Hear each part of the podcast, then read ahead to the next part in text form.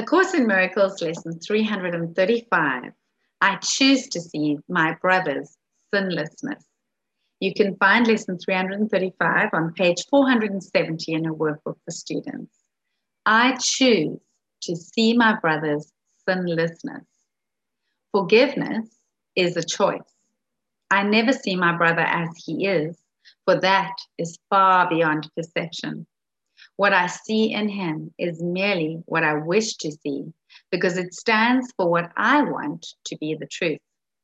It is to this alone that I respond, however much I seem to be impelled by outside happenings. I choose to see what I would look upon, and this I see, and only this.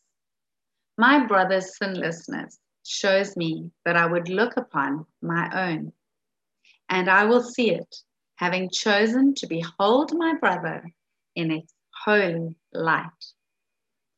What could restore your memory to me except to see my brother's sinlessness? His holiness reminds me that he was created one with me and like myself. In him, I find myself, and in your son, I find the memory of you as well. I choose to see my brother's sinlessness.